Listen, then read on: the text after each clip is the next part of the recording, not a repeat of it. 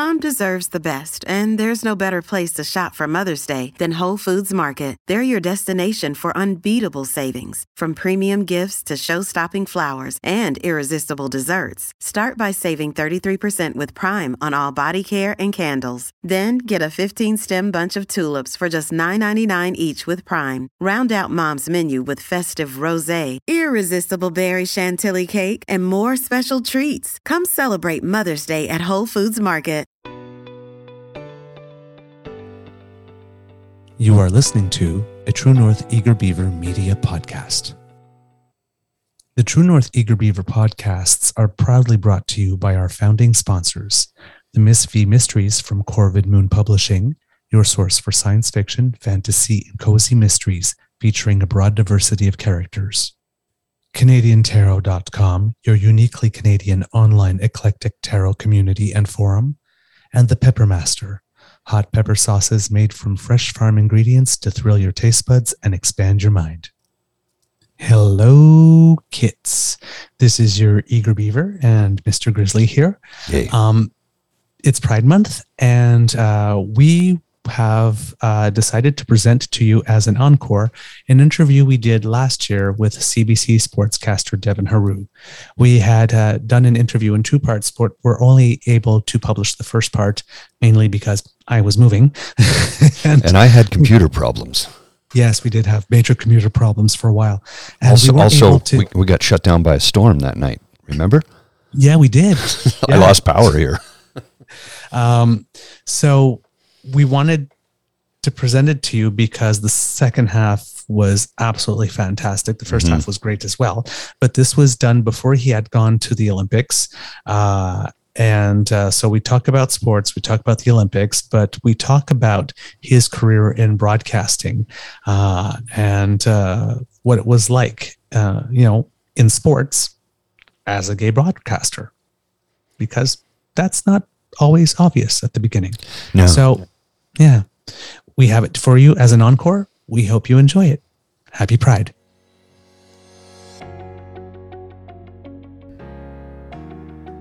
Hello, kids. For this week's interview, um, I am super excited. he is. He is. And I believe Mr. Grizzly is as well. Uh, if you've been uh, following us for a while, uh, we've actually talked about him before uh, during our interview with Colin Hodgson. Uh, he's someone that uh, we admire very much uh, because uh, his passion for the sport is it's is second to none. Absolutely, I. Dude, I got ins- excited about the sport because watching you and the way you report on it, I was like, okay, this this man is passionate about this. Yep. I I can dig it. I have, and, and that's the honest to goodness truth. I have never seen anybody more passionate about the sport in my life, and it you got me interested in it. And, I, and I've been around it my whole life, but I can't tell you a lot about it. Okay, and that's the honest to goodness truth. But I've, you know, Ed Werenich and the boys. You know, I go back to those days. I'm, you know, I'm 53 in a couple of weeks, so I'm getting a little bit older. So yeah, you you, the way you report, the way you are so passionate about the sport, just it brought me in. I'm like, hey, I can I can dial into this. Yeah, yeah. Anybody who has that much passion for something, it's got to be worthwhile as far as I'm concerned. Yeah, absolutely. So uh, I'm going to maybe just slide in maybe a bit of an objection as being being the most passionate about the sport. Yes. but that's not the point. It's not a competition. Anyway, no, no, uh, no. he's a brilliant interviewer. Mm-hmm. Um, he gets at things that nobody else gets at. He asks questions that nobody else asks. Um, he's he's just mind-blowingly good. Uh, so you know, actually, we got a bio. You know, what? we're not going to do that. We're just going to go right into it. Yes. Uh, this guy, he, you're gonna love him. Okay, so it's Devin Heroux. you, uh, and if you've ever listened uh, to his podcast, uh, you will know exactly what Mr. Grizzly's talking about here. So, welcome, Devin. Thank you so much. Indeed, sir. Douglas, Paul, thank you. Um, how do I follow that? Um, Feel free, man. This is a free flow forum. We don't uh, we don't we don't categorize or put anything into a box here. It's like let's just have a chat. so, so here's what I'll start with upon reflection of listening to you. And please, I mean, you're showering me with these compliments, and I'm flattered by it and humbled by it. Um, when I hear people tell me about the way they consume how I cover curling, it is mind blowing to me that it resonates in the way and the essence that I want it to be consumed. So to me, that hits me in the heart because here's the thing about it growing up in Saskatchewan, where, you know, long, cold winter nights, we've got the curling rinks, and that's where we gather. At the heart of all of this is community. Mhm. So this is what we're really actually talking about. We're talking about community. To me, sport has always been, and I'm sure we're going to talk about this, but sport has always been about the collective experience.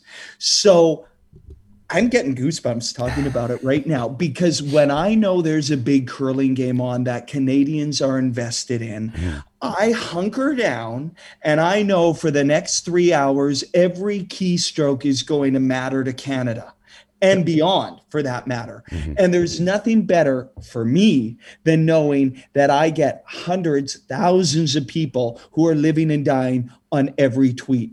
To me, it's magic. It happened, it started four years ago. I went into the CBC Sports studio. I had a couple of bosses who didn't get curling, didn't really know it, mm-hmm. didn't probably grasp what I was trying to convey that I wanted to do. I pitched them that I'm going to the Scotties in St. Catharines, I'm going to the Brier in St. John's. I don't think a lot of people wanted me to be successful because they didn't really know, they didn't get it. Started live tweeting curling with capital letters, sometimes exclamation points, a lot of times typos. And now I have mm-hmm. my own show, a national, international following, and I think I have the best job in the world. So that's how I'll start.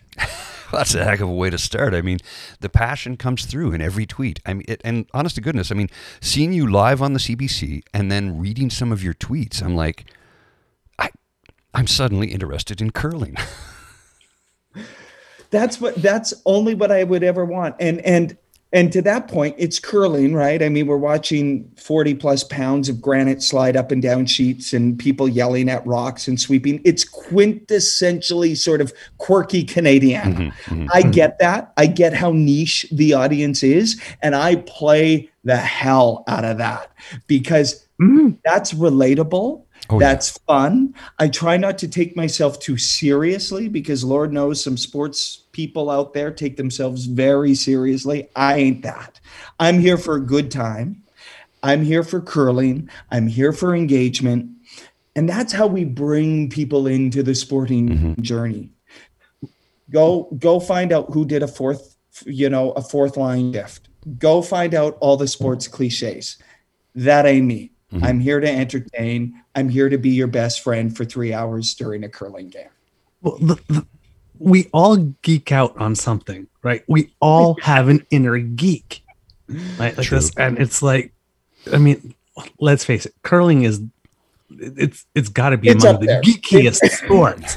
I mean, you know, you got angles and geometry and all that kind of stuff, but you know, it's also like, I mean, just the, the bad jokes around the table and the trash talk and the gentle ribbing and like all in good fun. It's, it's But- Douglas. It's also really beautiful. Mm-hmm. Yes. like like a great curling shot the poise the the the just be being able to collect yourself here's what i say about curling talking about geeking out Yeah.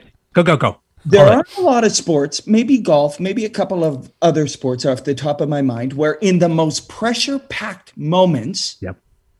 you have to actually slow your adrenaline Yep. down.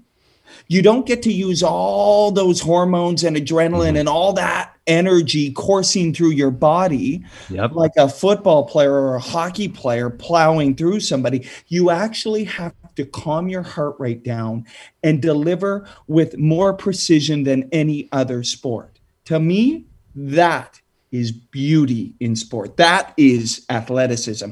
Come at me, anybody who wants to tell me curling isn't a sport. I mute those people on Twitter immediately. We don't even engage in that conversation. See, I'm I'm right with you. It's like okay, like I'm I'm sorry, like I'm sorry, Mr. Goes, uh, we're we're geeking out here. Okay, like because when they ask me about curling, what is it? Right. First of all, it's a sport you can have your entire life. Right. right? You can yeah. play like you can it's blow true. out your knee at football. You can like this, but curling is like you you if you can hold a stick, if you can sit in a wheelchair, you can play. You're right. right? It's yep. like you can play. So it's like it, you can play your whole lifetime.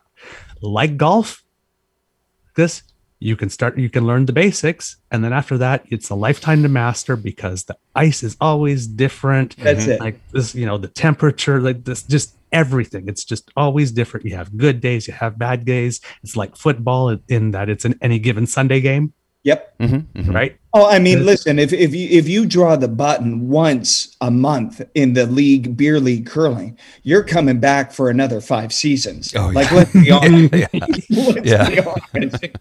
right. And then it has like all the like you say all the mastery and control of your body i mean a difference of two tenths of a 2nd mm-hmm. in a slide and you know what two tenths of a second feels like when you slide like right. this you're you're so hyper aware of your body that you know that it's, it's mind-blowing. Yeah then you got the chess element.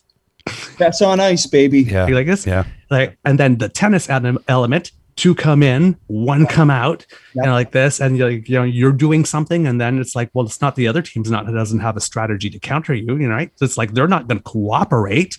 right? This is so, I mean, it's so happy right now. Paul, are you still with us? I'm still very much with you. Uh, I mean, watching uh, Rachel Homan throw a rock the entire length of the ice and slide it with with like millimeters on either side and get it right. I'm like how the hell did she do that? I mean, I'm watching it on television and you're going, holy crap, that, you know, that's amazing. And look at the way, and then you look at her perspective, forget it. Forget it. Yeah. Like, I, I don't know how they do it. I don't know that's how it. they do it.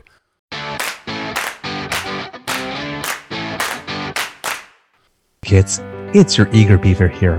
And I'm just so happy that so many of us have gotten vaccinated, that we're doing what we need in order to you know, protect ourselves from COVID, not spread it, and stop it from mutating, because it's really important that we do that. 70% of us have gotten our first shot, and over 56% of us have gotten our second. This is good. This is really good. Canada's really going for the gold. But about 6 million of us are still unvaccinated who are eligible, and everybody in Canada who is 11 years of age and younger is still not vaccinated. So we're not done yet. Mr. Grizzly? Well, you know, science is your friend. Talk to your doctor if you have concerns. And for those who have probably read something on social media somewhere, or seen something in a video of a YouTube or something of that sort, telling you that there's metal in the uh, vaccine or that it's an experiment that was rushed to market just to, you know, try and handle the pandemic, I can tell you unequivocally that is not true. There's no 5G chip. There isn't, because that technology doesn't exist to insert into a human being through a vaccine, number one. There is no metal in the vaccine, number two, and it's not new. Remember SARS in Toronto about 17, 18 years ago? Almost 19 years ago now? That was a coronavirus. This is SARS CoV 2. It's a variation of the same thing. They have been researching diligently for almost 20 years with the latest state of the art technological, scientific, and medical advances. Do not worry about the vaccine from that standpoint. It is completely safe. I myself, fully vaccinated, and I'm allergic to everything there is under the sun. So if I had the uh, strength and lack of fear to get this, I was actually quite excited to get the vaccine. Please, if you are doubting yourself, just talk to your doctor. They know best. Mm-hmm. And, you know, if it's a matter of culture, talk to someone that you know and that you trust. Absolutely. That has received the vaccine. You know, I know that there's a lot of people that are still hesitant and and many for very valid reasons. And that is okay. But please please, please, the Delta variant is 1.8 times more communicable and especially in close settings. And there are such things as breakthrough infections. Mhm. If you're around anyone 11 years of age or younger, the elderly, someone who's immunocompromised, or someone who can't take the vaccine for a legitimate medical reason, You run the risk of uh, making somebody else sick, and I know nobody wants to do that, right? yeah, so please, please, please, please do what you need to do to keep the tribe alive. Hell yeah.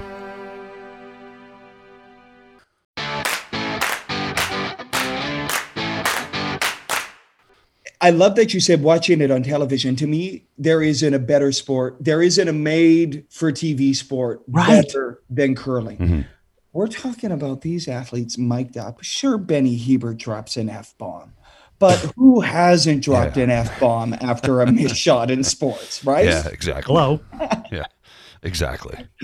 so so listen uh it's it's beautiful to watch on tv in fact i love watching curly on on tv when i go to bonspiels to cover it Mhm. on the media bench i'm watching it but i have a monitor right beside me showing me all those angles you don't know how many media around the world I've had to educate on the Mhm. game. My favorite story is a New York Times reporter uh, coming to London, Ontario for the Continental Cup ahead of the Pyeongchang Olympics. Uh-huh. Um, great guy. Hadn't seen a damn game of curling in his life. And he got there. We got him there. But I mean, I often wonder if you're watching this sport for the first time, what? Yeah, it's confusing as hell. Nope. Yeah. Yeah. Yeah. It's absurd. What are these people doing? Why? Why are you yelling? Why is the them? ice so dirty? Yeah, because I mean, if you could come from, you could, you know, be a caveman and brought in and see two people Right. playing soccer and go, okay, put ball there. sense. I get Right. that. Hockey, put black thing there. Okay. Football, maybe less so. Rugby, sure, get ball over line. Curling, Gronk not know what doing, right? like this, and then you're sitting there like this, and you're watching. It's like that was a good shot, right? It's like no, no, that No, was, that was bad. terrible. Oh, It's like it's two inches too deep. It's like what? But they took the rocket. Yeah, but if you, put, it's just but like, then, it, but they're going to do this, and then that's going to happen, and then they're going to do this, and the end is over. Mhm. yeah, Well, there's it's it's a sport with a a truckload of strategy, um, psychology. It's it's chess, it's darts, it's um, momentum swings. checkerboard. It's it's a multitude of sports, and Yeah. again, it's these are professional athletes today. This is not like it was 40 years ago. Cigarette hanging out of the mouth, beer in one hand. It's not like that. I mean, Mhm. they, they strict diet, strict workout routines. They don't joke around.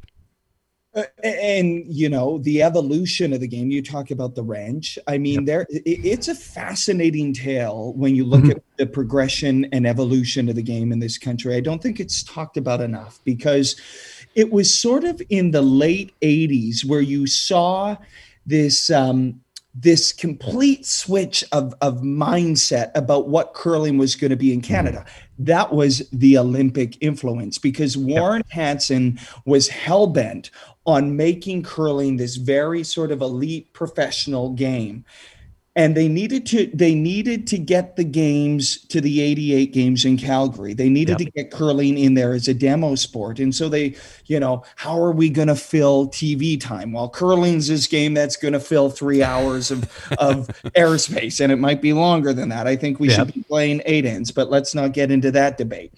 Um, but but this is how it evolved. And then before you knew it there were sort of these the, the, the collateral damage that I believe the professionalization of curling has been pretty extreme at the grassroots level because we're seeing now in Canada this this pie crust and and sugary filling separation Yep. of what it means to be a pro curler and really what's at the heartbeat of curling in this country and that's all the clubs that litter the land, the frozen tundra, where beautiful night after night community plays out. And I'm concerned about it, guys. Sorry to yep. take this serious, but I'm concerned about it because I'm looking at the future of, of curling in Canada, mm-hmm.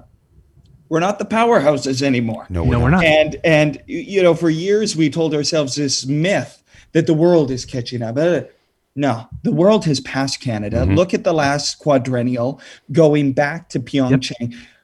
We're not winning medals or gold medals for that matter anymore. And I think there's a direct reflection of how isolated uh, the young grassroots curlers in this country have been from the elite. We've forgotten about, you know, how we got here. Mm-hmm. And I mm-hmm. think the success and future of curling depends on looking critically and introspectively about how we're treating our next generation and grassroots curling. I'll get off my soapbox, but that to me is what's at stake. I agree with well, you though. I agree with you because I've noticed two things from, from playing playing in my clubs because I I mean I've been playing curling I mean, I had a gap in between, like most people, you know, when you end up going to university and you can't afford it and all that kind of stuff. But it's like I played, I started playing in the gate in the days of like no guard zone. Right, put a rock in, take it out, put a rock in, take it out. Hope someone flashes, score your two. Boring. And, yes, right, right, exactly. so, yeah, but I I've played from then, right, right, right, right, from that point on, and um, you know, I'm at, I'm at my club now, and um, I think there's one team of women seniors that do anything playdowns. Wow. That's it. There's almost no bonspiels. We have a lot of house spiels, right? But there's no really big bonspiels anymore. It's uh, it's so hard be- because it's there's maybe what three or four teams in the world that live that can actually do curling full time. Everybody has to have a side job. Mm-hmm. Totally. It's that it's that level in between uh, the people that are very good. There are sponsorships and whatnot, so they get to continue to be good. But to get to that level in between, I mean, I've I've been curling, I think now for about 16 years. There's I don't know the first thing to do. I've been trying to compete to curl at a higher and competitive level. I can't get on a team. I can't find anyone. There's no networking. There's no, but there's just no way to do it. Uh, there's no way to find out if anybody wants to try to go to playdowns. It, it, it's just not happening. I guess, and a lot of people are not going because, well, I mean, I mean, you're not going to win. yeah you don't stand a chance and and and and that you're getting at the heart of the matter douglas and that is that two decade three decades ago there was the promise of surprise that all of these teams would show up at the provincial playdowns. And should you have a great week of curling in that one week in late January or early February, you were going to wear the Purple Heart and you were going to represent your province. And then you might go and have the best week of your life at the Brier Tankard and hoist that baby the element of surprise is gone. I can tell you what yeah. five to seven teams are going to advance to the championship round. The element of surprise yeah. is gone, and you sure as hell ain't trying to get into your playdowns and putting the fees forward because you don't stand a chance. Yeah. Mm-hmm. And the other thing I've noticed that's maybe you know different or we that we have to change is before we had so much depth that you know, we could afford to send a different team to the worlds every year. That's but now it's like, you know, Edin, I mean, how many times has he been to the worlds? I mean, whenever we have a new team that goes, this is their first time, their first experience. He's been there, what, 12, 13, who knows yeah. how many times? He's got that down. When he gets there he, he can give his best performance all the stuff to getting used to the media spotlight. We keep sending a new per, new team every year. The, the depth is not so not so much an advantage anymore. No no and and the argument has always been if kevin martin you know was able to go to as many world championships as nick edin has gone to he how many would the bear have won right? I mean right. Mm-hmm, mm-hmm you know, Edin has a record setting five world titles, but you're right. When you get to go to the world stage and you know how it's going to go and the bright lights and the pressure and all of that, for these Canadian teams, we we have always thought that that sort of grinded out style of the Brier was sort of grinding down you into this this diamond that was going to yeah. go for Canada, and I think it's actually having an adverse effect now Yep. These teams are exhausted to the to, to the point of a dean. The Swedish Olympic curling teams were named uh, two weeks ago at the beginning of June. Yeah. They have months to Yeah. kick back, to know they have that spot booked. Meanwhile, guess what? Canadian curling teams are literally going to draw blood in December in my hometown of Saskatoon. And the last team, battered, bruised, beaten down, is going to, a month later, in the hoopla of Christmas and excitement and Olympic, la, la, they're going to go and try and compete at the Olympics. I think Curling Canada's got to look at that time frame. Yeah, that's that's that's too much pressure. I mean, it, it, Back in the day, before we had the Grand Slams of curling and all that kind of stuff, you know, you can maybe do that, you know, this, but I mean, not not with the schedule now.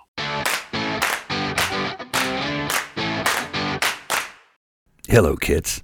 It's Mr. Grizzly, your friendly neighborhood grizzly bear, who is asking you how much you like this program.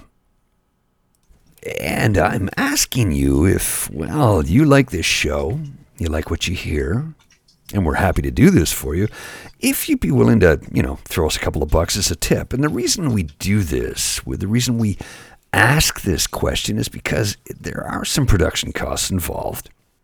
We're happy to give this to you, but you know, feel free to send us a couple of dollars over uh, ko-fi.com. And now the website is ko fi.com backslash eager beaver.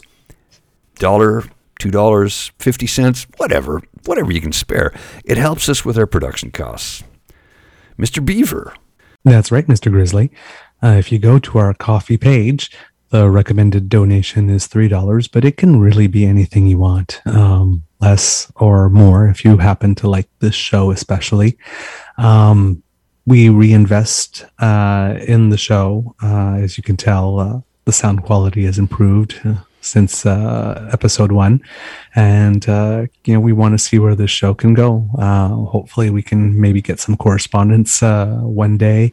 Um, maybe film it uh, for YouTube. Uh, if uh, you guys have any suggestions of what you'd like to see the show become, of course, those are always welcome uh, because you know we do this for you. Um, so yeah, uh, every little bit helps. And of course, if you can't afford anything and you just like the show, then please, you know, that's quite all right. Send us some comments. Let us know what you think of it. Uh, that means just as much to us too. And don't forget the website, www.ko-fi.com backslash eager beaver. Thanks, eh?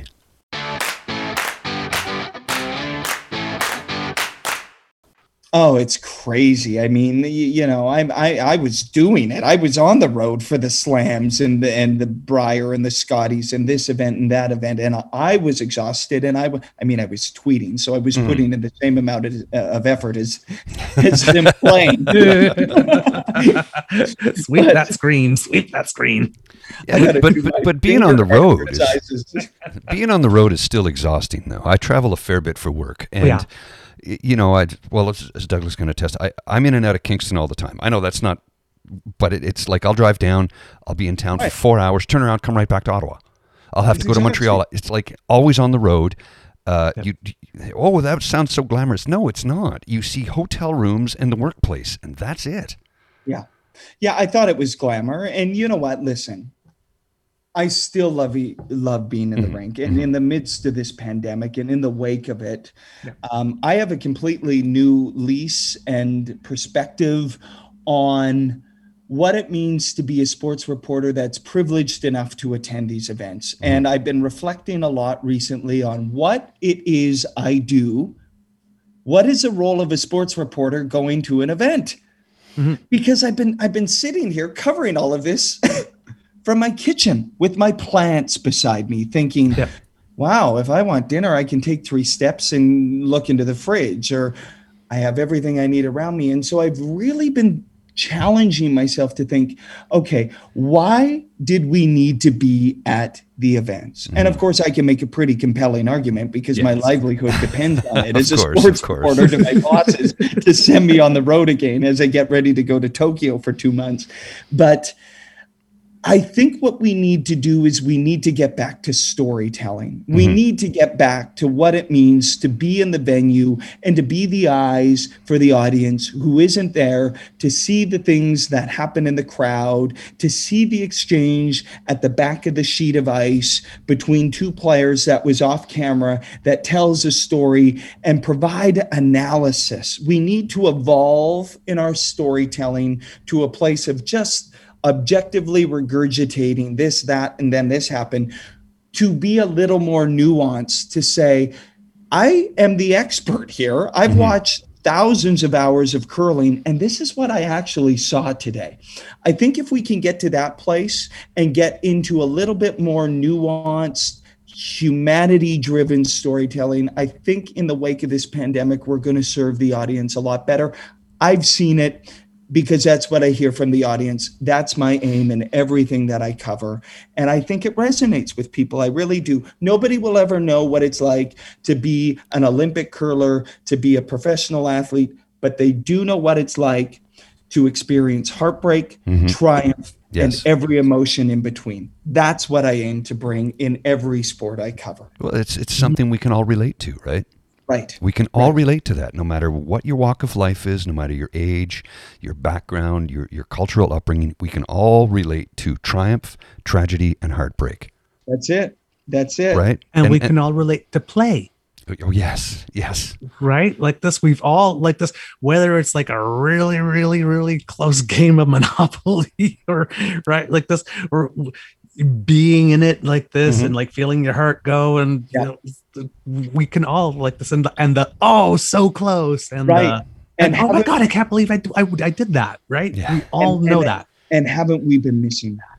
Yes, Yeah, God, right? we've haven't we been missing so much? See, because see, when you talk about the journalism side, and I'm, I'm glad you mentioned it like this because it segues to somewhere I wanted to go naturally. Yeah, Is that is the, the, the thing with um, sports journalism, and I'm going to do a little aside here because in one way I'm a little envious of you because in one, you know, the movie Sliding Doors.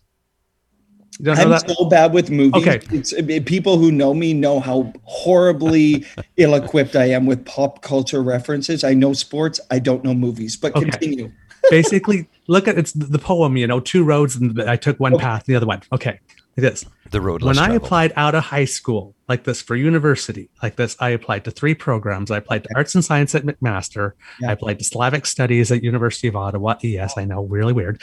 And I applied to journalism at Carleton. Wow. I got accepted at all three, but McMaster gave me a full scholarship, and art and science sounded like so like wild and unique. They only accepted 50 students. I had got a full scholarship. Wow. There was a little bit of biology, a little bit of literature, a little bit of all that kind of stuff. You know, it, se- seemed prestigious. So I went. I lasted one month. I came home. I did not like it. I did not Mm. like it. The following year, I applied to Carleton again. I guess you can only turn them down once because they said no. Wow. like this, it it didn't break my heart so badly because I actually got into dance school because I was a dance student and I didn't know you could go to university and dance. But that year, I busted my leg. my dance career was over. so I started university a third time. I ended up graduating in communications Wow. like this. I ended up doing PR and media relations, which is something I know that you have done. Like this. yes, I And- have. And, and- ran away from. and the reason I wanted to be I I wanted to be a journalist is because I wanted to be a sports reporter because Wow. when the Olympics happened in Montreal in 76, I Right. was 3. I Mhm. didn't get it. And then we had the boycott of 80 like this. So 84, I'm 11. And I'm seeing what is this thing, this Mm, Olympics thing? mm. and I was glued, glued, glued to the television. And I happened to pick a good year because, well, you know, since the Soviet bloc didn't show up, we won a lot of medals. So it's like they they played our song a lot that year. so I maybe slid in, got a little skewed impression of how good we were. But it's but I was hooked. Right. Then we had Seoul 1988 like this and The the, Ben Olympics. and then Johnson what happened with Ben Johnson and my Yeah. heart broke Yes. Wow. Yeah. because it was like one like I had bought the shirt that they sold at the bay like this like with the long puffy when everything was oversized and had the big decal and everything and I was wearing it and I was watching and then like my heart broke and Donovan Bailey put it back together and Bruny Surin and Yep. th- th- oh th- and the If relay you're team and- Canadian, you love Saturday nights in Georgia. Yes, you do. Oh, Oh, Just- I, I was just- fortunate enough to to uh, meet Donovan about a month later. Uh, Donovan Bailey and and the four x one hundred meter meter relay team, Glenroy Gilbert, who was from Ottawa. yes My buddies grew up with Glenroy. I'd met Glenroy Glenn a bunch of times. So uh, one of the local nightclubs that I was I used to DJ at frequently uh, had them in as guests. So they walked in and I'm like Donovan Bailey, Glenroy. Hey Glenn, how you doing? Good to see you, Donovan. Kick that American arrogant uh, uh, arrogant American's ass in Toronto, and he did, of course, at the Sky Dome when Michael Jordan, Michael Johnson, sorry, pulled up lame, right, in the 150 right. meter. Right. right Yeah. yes yes That yes was I the remember that Showdown at the Dome, and Yep. it did not live up to the hype. I mean, it No. turned Mm. out the way we all wanted it to. Yes. But yeah. Yeah, because he, he, he pulled his hamstring halfway down the track, I think, and and of course Donovan being jacked up at the time was like, ah, "It's because he's lame. It's because he sucks." I'm like, "Oh, dude, oh shit." no no no he did come back later and say, "You know what? I that was a mistake. I shouldn't have done that." But I, you know, heat of the moment, right?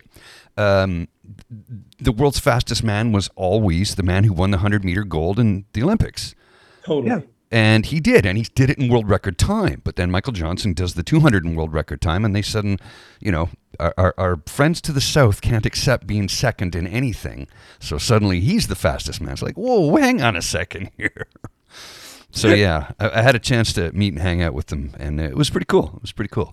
you know as as i hear you guys share these stories and and they're probably as vivid and alive in your mind right now as we talk about it as they were the moment you saw it and to me that's another thing that has become crystallized in my reporting and how i tell stories is we will remember the gold medal hmm but there's probably a singular moment in that movie imagination that you replay that that flickers in your mind that encapsulates that entire moment and that entire memory for you.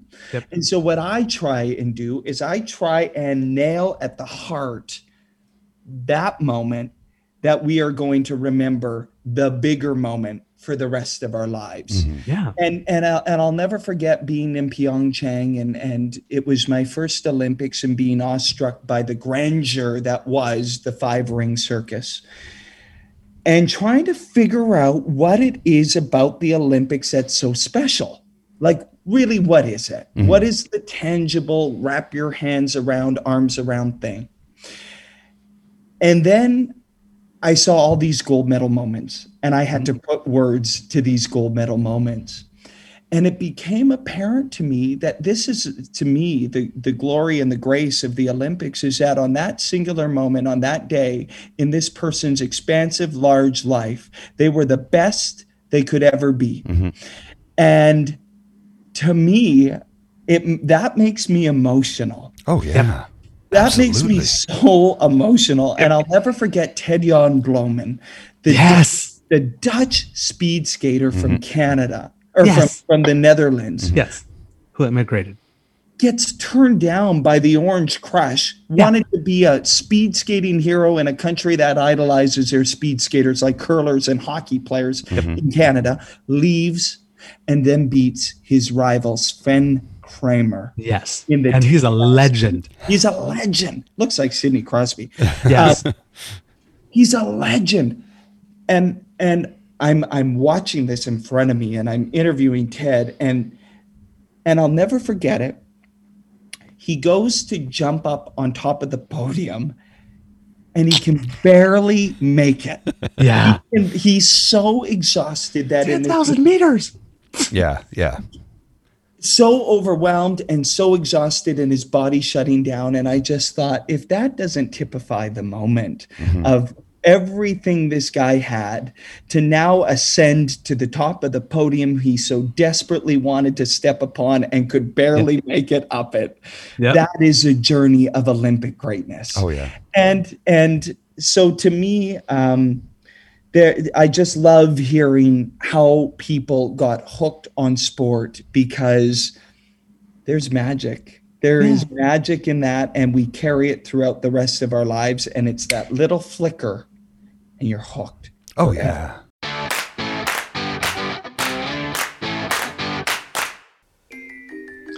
Hello, Mr. Grizzly. Hey, how you doing? I am doing very well. My name is Kranz. Do you like a good night out at the theater? Well, indeedy, who doesn't? Come on, good night mm. out at the theater's always a good time.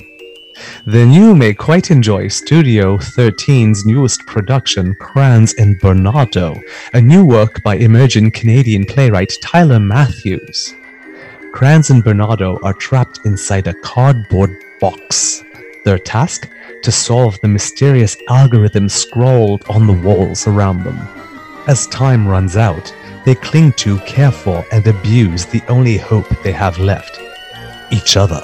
Starring Douglas Connors, Jordan Prentice, and Nathan Yee, Kranz and Bernardo explores the absurdity of life, death, and violence in the vein of Beckett and Pinter. And Bernardo is being presented as part of Kingston's Storefront Fringe Festival and can be seen live from August 5th through 7th at the Baby Grand Theatre. And if you prefer to enjoy theatre at home, you can take us home with you via streaming from August 2nd to 15th. For tickets and more information, visit theatrekingston.com backslash fringe hyphen 2021. Well, that sounds like an absolutely smashing idea. Perhaps I'll invite uh, my compatriots, uh, Sir Red and Sir Blacks. They like to go to the theatre, you know. They are two uh, sophisticated gentlemen, sirs, who very much would attend an evening of theatre. Well, then we will try to provide them a night of entertainment. Magnificent, sir, magnificent. See you there. Yes, sir.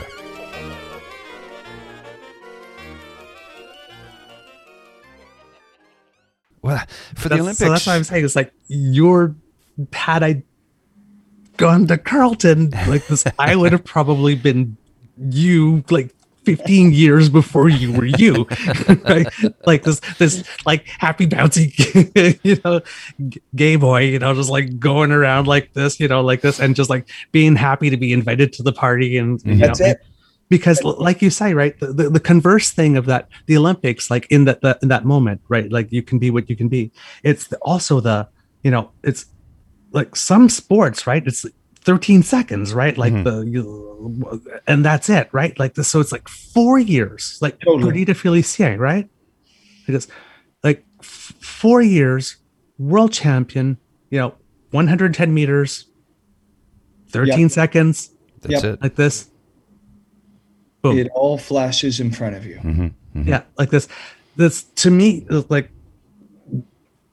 the olympics like this is like the ultimate it, it was reality tv before there's reality tv Oh, it is. i guess Yeah. and this is real like there It is is no script right sport sport is still the best reality TV show you will ever get. Agreed. right so Agreed. when you geek out the, the thing about you when you get to the journalism and what you're talking about and the way and the way that you do it is that like there was never a oh well you know like we worked really hard and like dug it out of the corners and we gave it our 150% and oh, right? Like this it's like when you geek out on a sport like this and we're seeing this right now in tennis Hmm. right in tennis like this where there's a lot of people that don't want to stay for the interviews because they're bringing in people from media and some media that are not necessarily tennis Mhm. and they're asking them like really stupid questions like this whereas you know if you're sitting there like this you know any tennis player is going to be really like happy to say you know like this you know like this when it when you were down you know 3-1 you know for you know love 40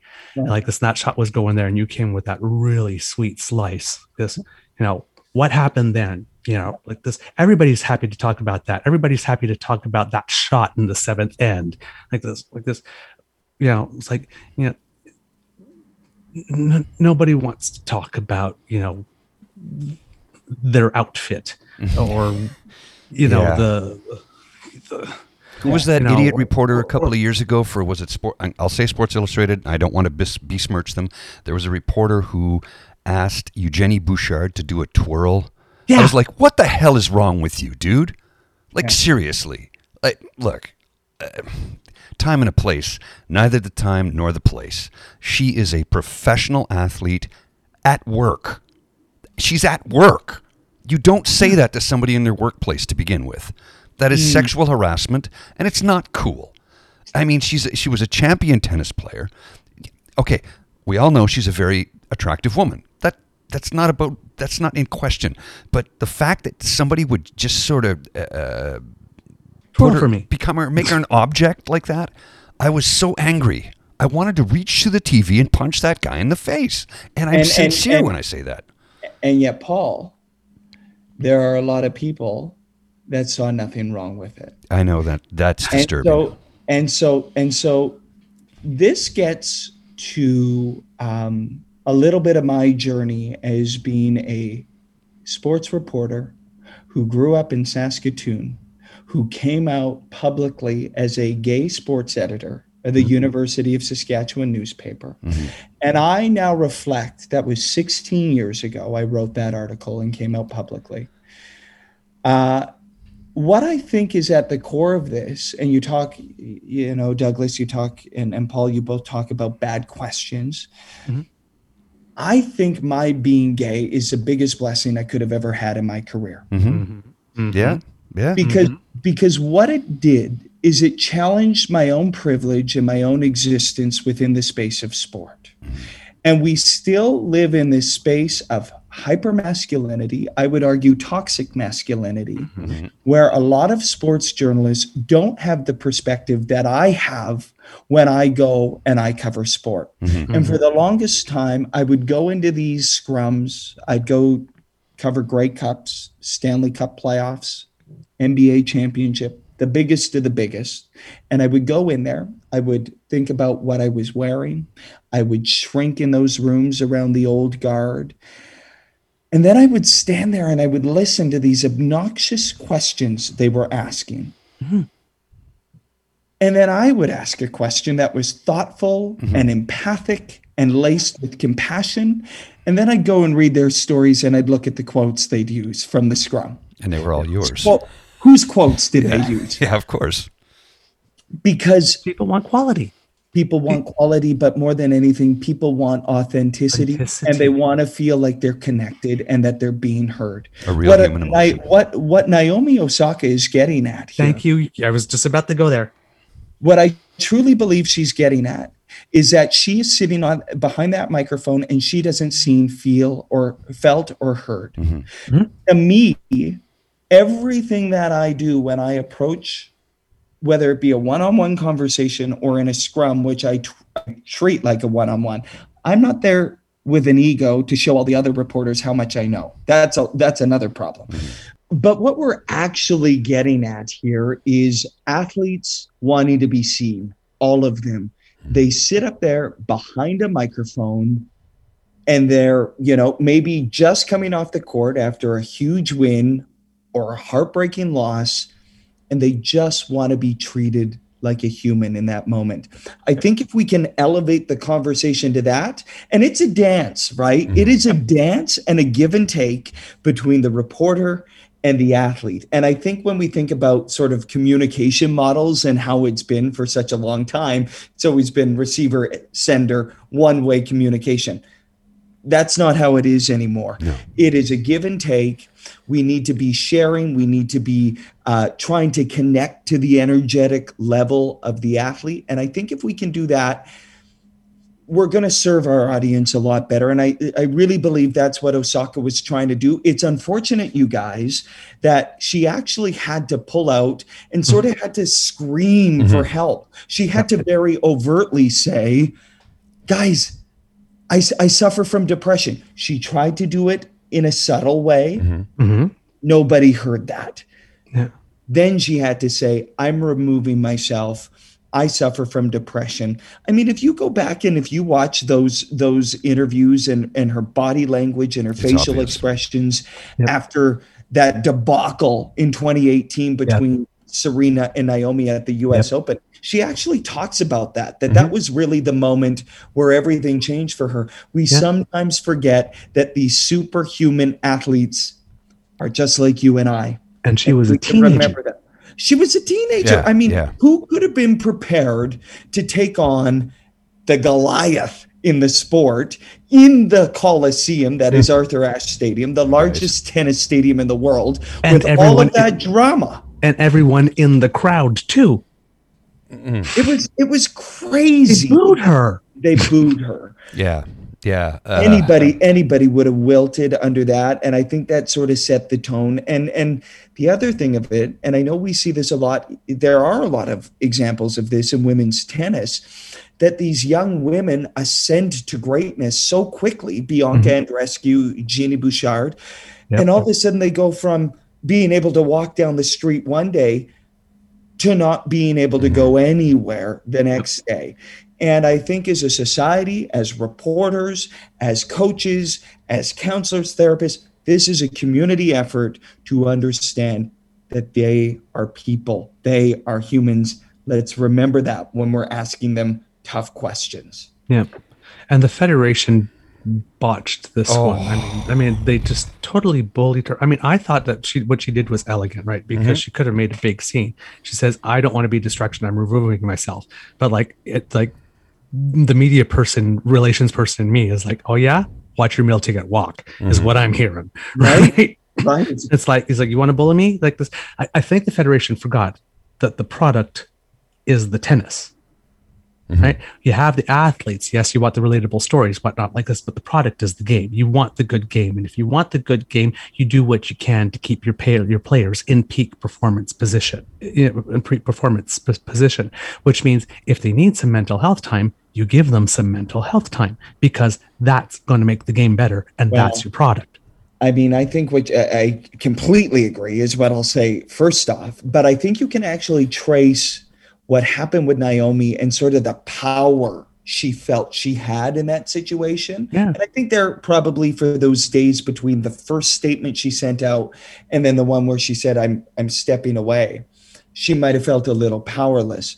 But I think in the wake of, of George Floyd being murdered mm-hmm. and that that unparalleled athlete activism we saw Yes. by the WNBA and the NBA and the walkout and mm-hmm.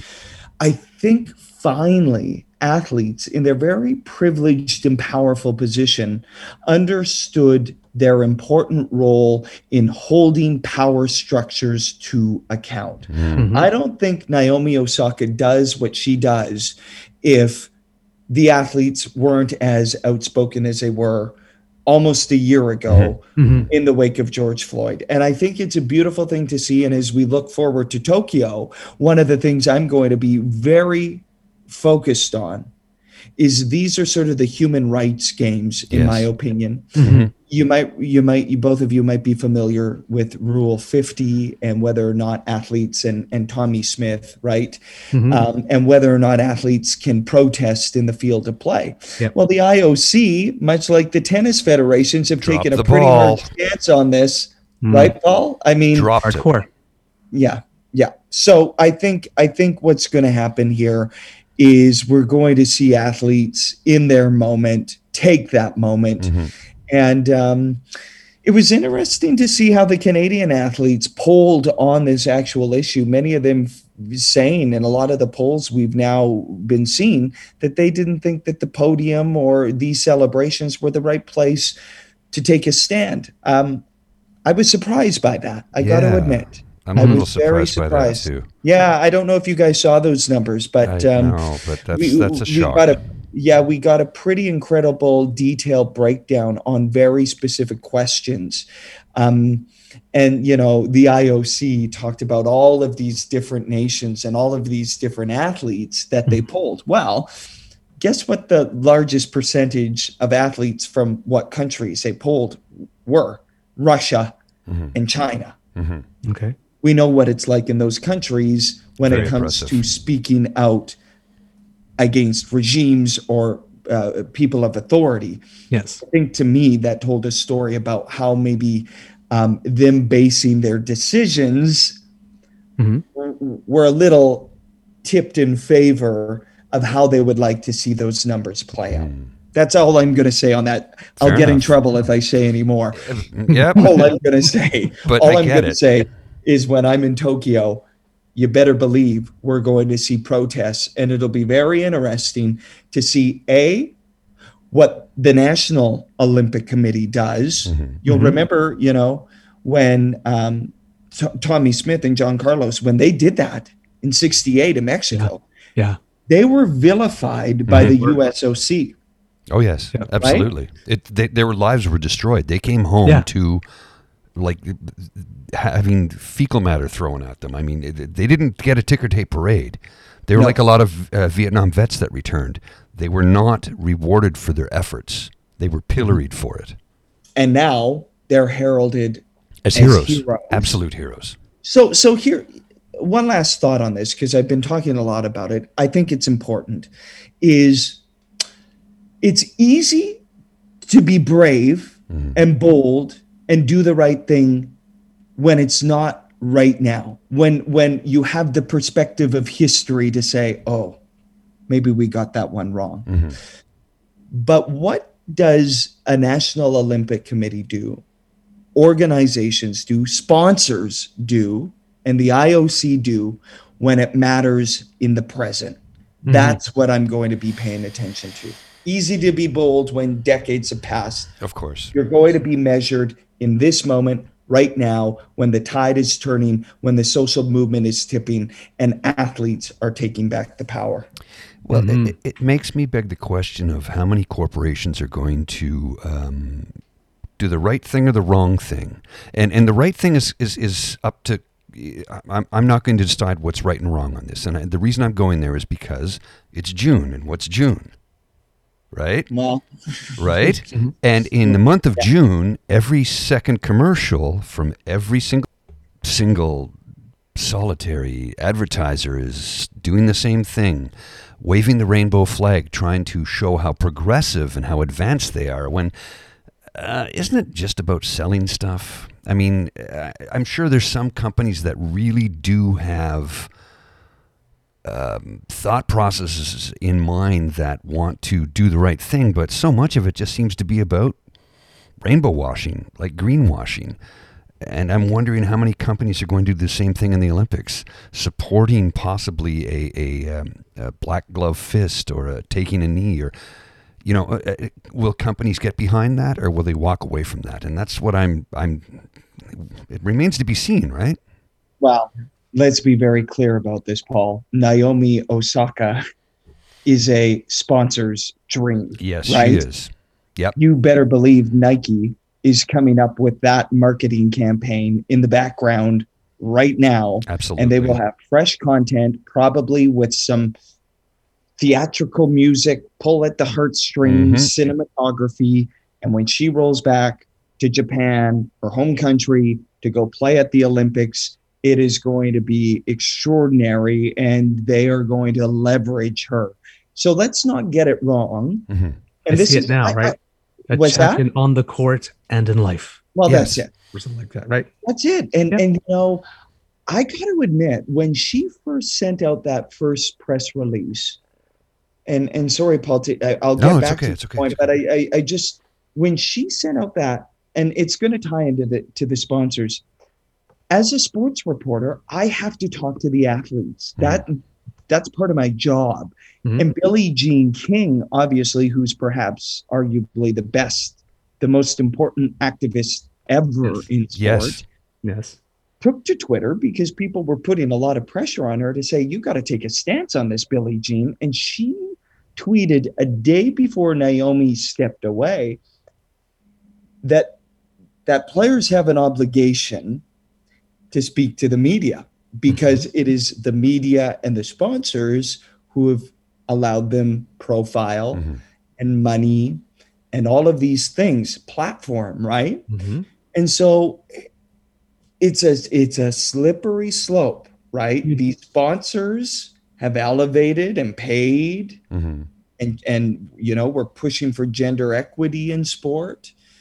If you can see it, you can achieve it. We're seeing women in sport at CBC Sports. One of our four pillars Yeah. is 50 50 men's sport, women's sport across all of our platforms. And we are continually hitting those, those uh, targets.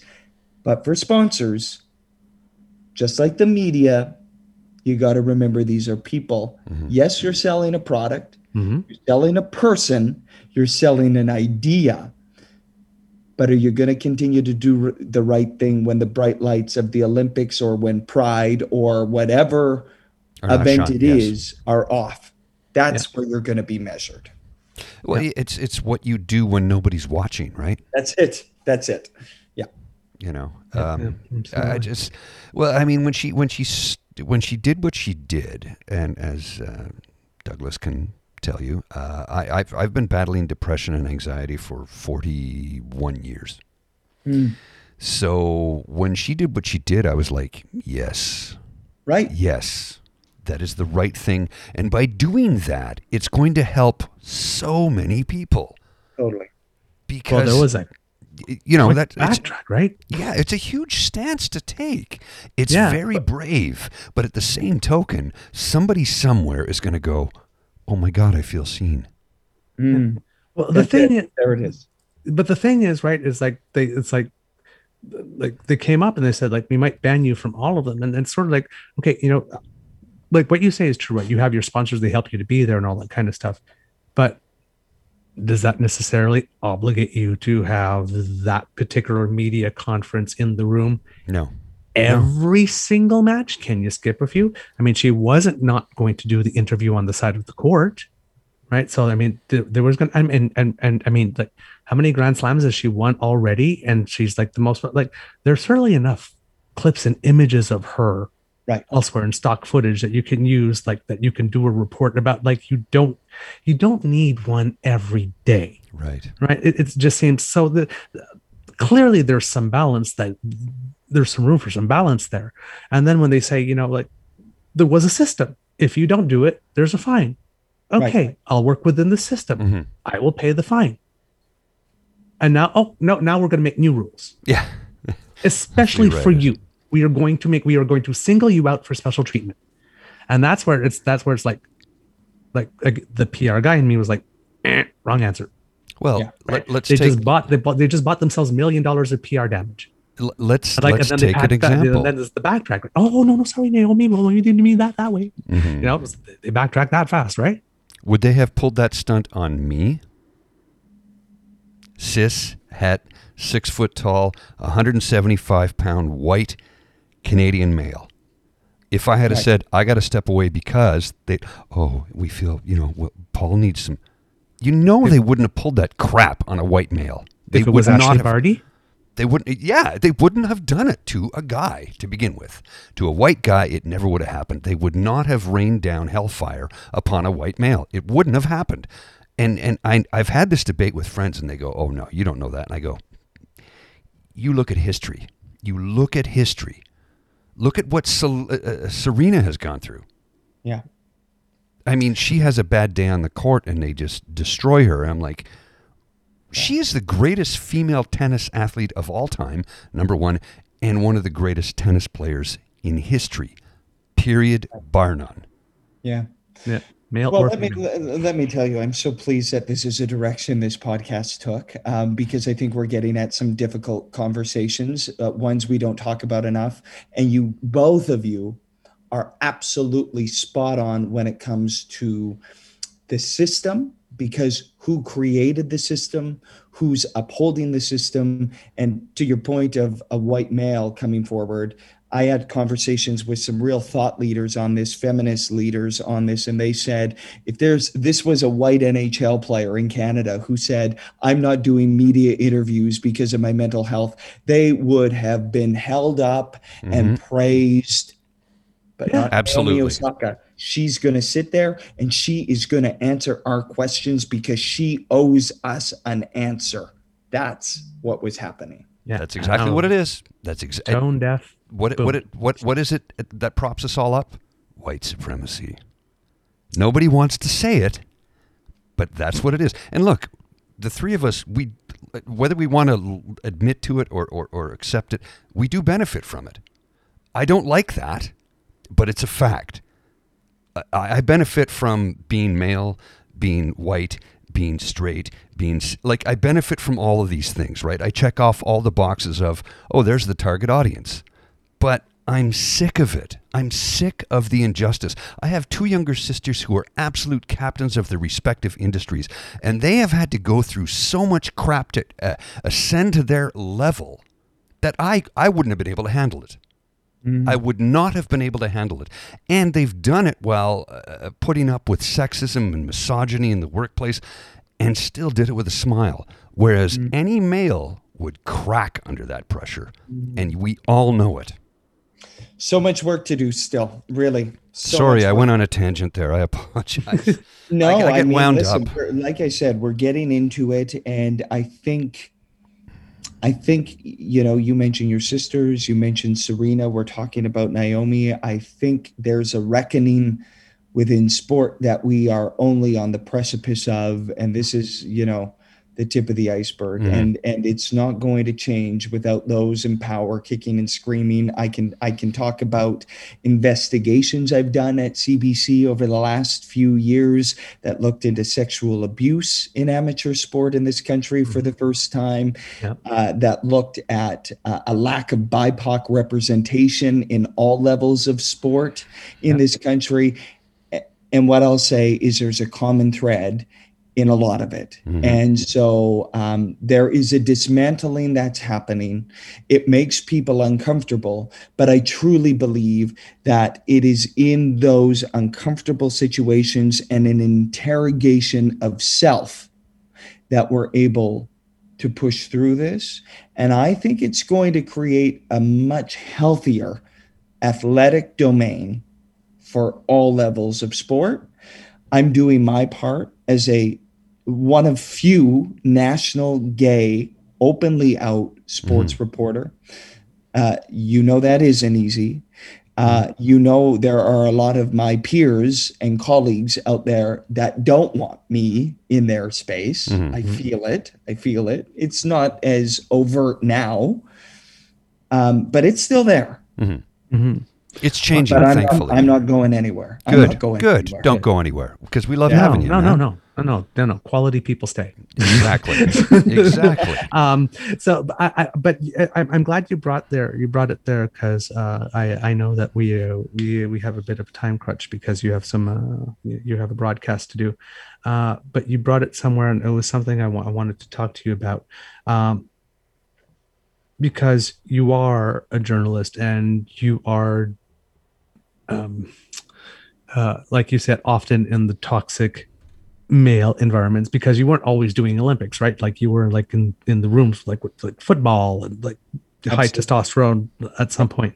Yeah. And, and like right now, you know, like you have you know you found your voice and everything, and like and people you know, love you or don't like this, but you know there's no reason not to love you. You, you know you do great stuff. So uh so you know some people have bad taste. What can I say? Uh, but uh, yeah, do I lie? Um, No. but it's um, I'm sure you didn't start out with this voice, No, no. right? So how how how how like what were your like your first times on camera like, and how did you get to where you are? really, really intuitive question, Douglas. Um, probably the most im- important question out of this whole thing, and and thank you for this this opportunity. Um, I can remember hating the way I looked and sounded on TV. I hated everything about how gay I looked and how gay I sounded and how much I was going to be judged for that. Um, and I remember this is so stupid and sad in this moment. It almost makes me want to cry in this moment because I can remember one of the first television stories I ever did for CBC in my career, 19 years old. I had this platinum blonde hair. Um, and I was leading our coverage of these homes along the South Saskatchewan River in Saskatoon, slumping down the riverbank. and Oh, I yeah, was remember doing stand up uh, on cameras. And then this was the first time we were spar- starting to put video clips online on CBC. Mhm. And I made the fatal, f- fatal error of reading the comments. Oh, don't ever do that. It was the Never best do thing to learn, you know, 15 years ago. Mhm. but they were laced with a lot of homophobic comments. Of course, yeah, yeah, yeah. And I can remember how devastating it was. It was a Friday, and I remember that entire weekend. I was devastated, and I phoned my managing editor at the time, and I said, "I don't know if I can be a reporter. I don't know if I am. I don't know if I am cut out to do this." And then, 22 years old, I moved to Calgary. I'm the lead breaking news reporter there. Mm-hmm. Kathleen Petty, you know, wonderful voice, was a host of uh, CBC Radio, The House, just a powerhouse in the industry. Yeah. She takes over the CBC Calgary newsroom. I thought I was this hotshot dude that had it all figured out. She pulls me into her office. She says, What's the shtick you do with your hands and your voice? She said, Here's some real talk. I think you've created a persona to distance yourself from the audience so that if they don't like you, it's actually not Devin Heroux they don't like, it's this persona you've mm. created. She said, You know what? You're pretty good at this. And you're even better when you're authentic. And literally, you guys, since that moment, my career has hit different levels. I've been able to connect with the audience in a different way. And it really, it really became crystallized in Pyeongchang, where I decided that I'm going to tweet with joy.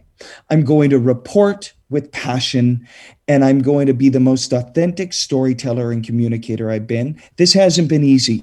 You know, they tell us in broadcast, hmm. know, stand there, do, do this, do that. I think authentically communicating in front of a microphone and camera is the one of the hardest things you can do. And yet, here's the catch you have to make it look super seamless and easy. Yeah. Yeah. Yeah. Those two things are so polar opposite. It's like chill out, but be authentic, but be the uh, uh, and all these things are happening at once and I'm going I just want to be me. Yeah. Yeah. And now I am and I and I and I and it comes through. It comes through, dude. It totally comes through. I hope. I hope. And it, so, it's, always, the, it's I, the big I, coffee tweets that I love. The bowls of coffee. Sorry, sorry, I didn't mean to cut you off there, but it's the giant bowls of coffee. I'm yeah, like, yeah, yes. Yeah, yeah, and that's real. That's real. Well, because I always say that people are most attractive in the magnetic sense, mm. in terms of like this, when they're doing something at which they're good. Mm. Mm-hmm. I guess, and you're just watching them go like this, and it's like, dude, I love to watch you go. Thank you. well, the passion comes it's through. Incredible. So it's there. It's like mm. if you can't pick up on it, you need to go see a doctor and probably get some medication and therapy because there's something fundamentally emotionally wrong. And I this is somebody who has a lot of mental health issues. Mm. Anxiety and depression and it it kept me from being who I am for a very long time. I, mm. I pushed through through a lot of you know uh, self therapy, exercise, and, and doing things. And eventually I just couldn't do it anymore.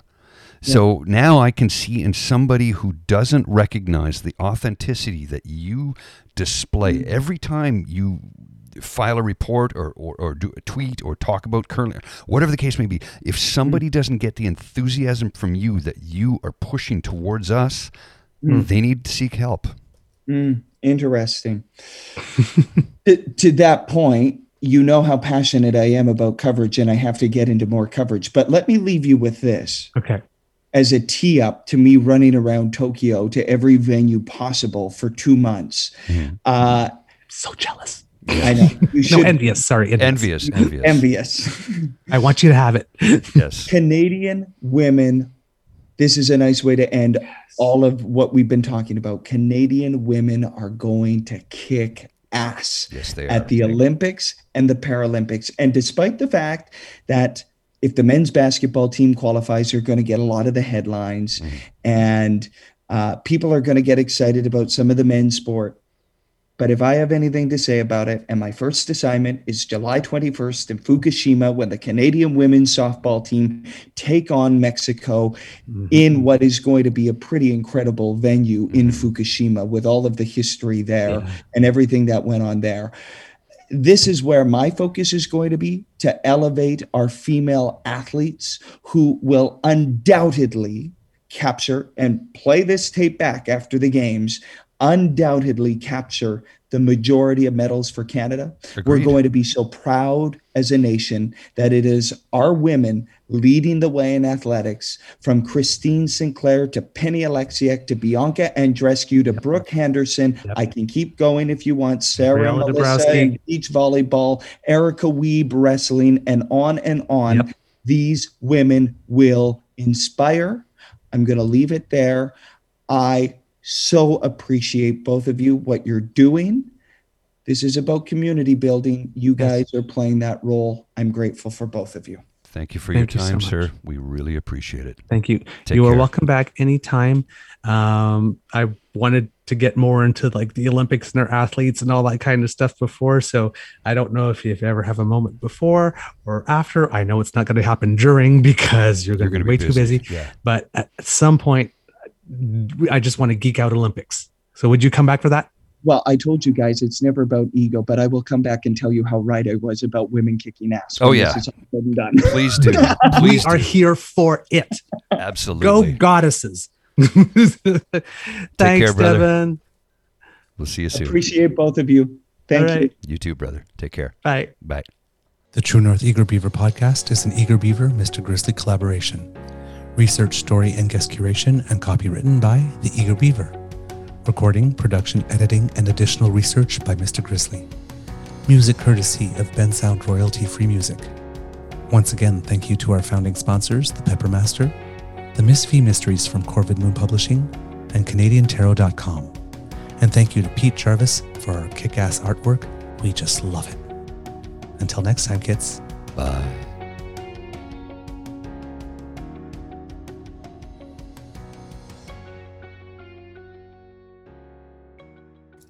Well, hello, friends. It's your good buddy, Mr. Grizzly. And uh, Beaver. Mr. Beaver's joining me. And, uh, well, today we're hoping you can give us a hand, a hand up or a handout or a help up. I don't know. You pick the verbiage that best suits your ideal. Here's the thing we incur a lot of costs while we're doing this. Uh, I've invested a few thousand dollars on new equipment. And to be honest with you, I have no problem with it. But it'd be nice if we could recoup a little bit of that because, you know, I'm not wealthy, far from it. So if you guys and gals and they and them like what we're doing and you want to help us out, it'd be awesome if you could go to our Ko-fi page, toss us a couple of bucks. Mr. Beaver. Yeah. Um, we love doing this. Clearly, we have a good time doing it. And yeah. uh, as the show's getting bigger and we're getting more feedback and participation uh, from you kids, uh, it makes our day and it gives us uh, motivation uh, to work harder and uh, come up with uh, great interview guests. We definitely have some lined up. Oh, yeah. Uh, normally, we keep up a surprise, but should we just give some teasers? Give them the teasers, brother. Yeah, we've been talking to Cindy Blackstock. We're trying to set a date, trying to set a date with uh, Frances Horodelski, who used to be the chief anchor at uh, the Business News Network, so we can have some uh, talk about economics. So we're waiting to hear from him as well. Uh, we have uh, Murray Billett, who was uh, was a big activist in terms of gay rights and uh, bringing about the recognition of gays and lesbians in the charter way back in the day. So we have some interesting guests lined up for you. We really would like to hear from you. We really would. We really could use a couple of bucks from you. Whatever you can spare. I'm not asking for anything big. If you can help us out, that's wonderful. And we appreciate it. And we really appreciate the fact that you listen in and provide commentary. Thanks. Hey kids, if you like your food like you like your Eager Beaver news, spicy and bringing on the heat, then let us introduce you to the Pepper Master. Based in Rigaud, Quebec, Pepper Master Greg Brooks sources local ingredients, grows and roasts 100% of his own peppers to make at least 130 different varieties of single pepper mashes, all purpose pepper sauces, cooking and grilling sauces, condiments and hot sweets, infusions and rubs. From mild to medium to hot to very hot to crazy hot to are you freaking kidding me? I'll be breathing dragon fire. Each bottle is carefully crafted to bring just the right amount of heat to your feast. All of the Pepper Master sauces are gluten free, peanut free, slow fair trade, made with organic vinegars and sugars, are reduced in sea salt, have no capsaicin extract, preservatives, colors, added flavors, or GMOs. All products are latex free and feature green printing. try their best selling jerk curry or sticky ginger garlic grilling sauce. Their spiced umami three pack featuring barbecue sauce A, maple umami, and bacon reaper madness. Or if, if variety is the spice of life, pick up a Jewels of Fire and Ice sampler of 16 sauces, one for every heat tolerance. And because only a true pepper master can take the heat away, don't forget to try the original pepper antidote, an amazing pure concoction of heavy cream and dark maple syrup that works as a salve, a heat reducer on your tongue, or doubles as a yummy treat. Mr. Grizzly, uh, I'm sure you've gotten your samples of sauces. Have you tried any? Oh, yes. Uh, I tried the jerk chicken. I like that quite a bit. Uh, I used it in a couple of, uh, actually, not jerk chicken recipes, but some chicken that I cooked up one night. And there was another one I tried. It was a Scotch bonnet sauce that I decided I wanted to have a little bit of spicy pasta that night, you know? Mm-hmm. So I put a couple, like the tiniest little bit. Mm-hmm. I, I wanted to be able to walk the next day. but they were good, right? Oh, very good. Absolutely. Mm, without question, absolutely excellent. Mm-hmm, mm-hmm. We tried uh, the sticky ginger garlic over here, and uh, uh, and uh, oh yeah, we can't get enough of it. We're like slathering it on everything. Well, I like the spicy. I put the spicy on my eggs every morning. Hmm. well, kids, you should try it too. To find out more and to get yours today, go to www.peppermaster.com. The Peppermaster hot pepper sauces made from farm fresh ingredients to thrill your taste buds and expand your mind. Do, did, will, the Story of People podcast is now available on the Crier Media Network. The first five episodes are here and feature some incredible guests that fit into one or all three of those categories. Ready? Tara Slone from the San Jose Sharks, Undercurrent podcast, at NBC Sports. Marianne Iveson from Iveson Voice and the Let's Take This Outside podcast to talk about the world of outdoors as well as voiceover land. Ariana Hunsicker, future Canadian Paralympic swimmer, already winning tons of awards for this country. Scott McGregor from the Hot Wallet podcast to dumb down the world of crypto, Bitcoin, and NFTs so you don't have to. And Jackie Holowati from Climate Pledge Arena in Seattle, Washington, the first net zero carbon certified arena on the planet. Wherever you get your pods, wherever you watch your pods, and on the Crier Media Network.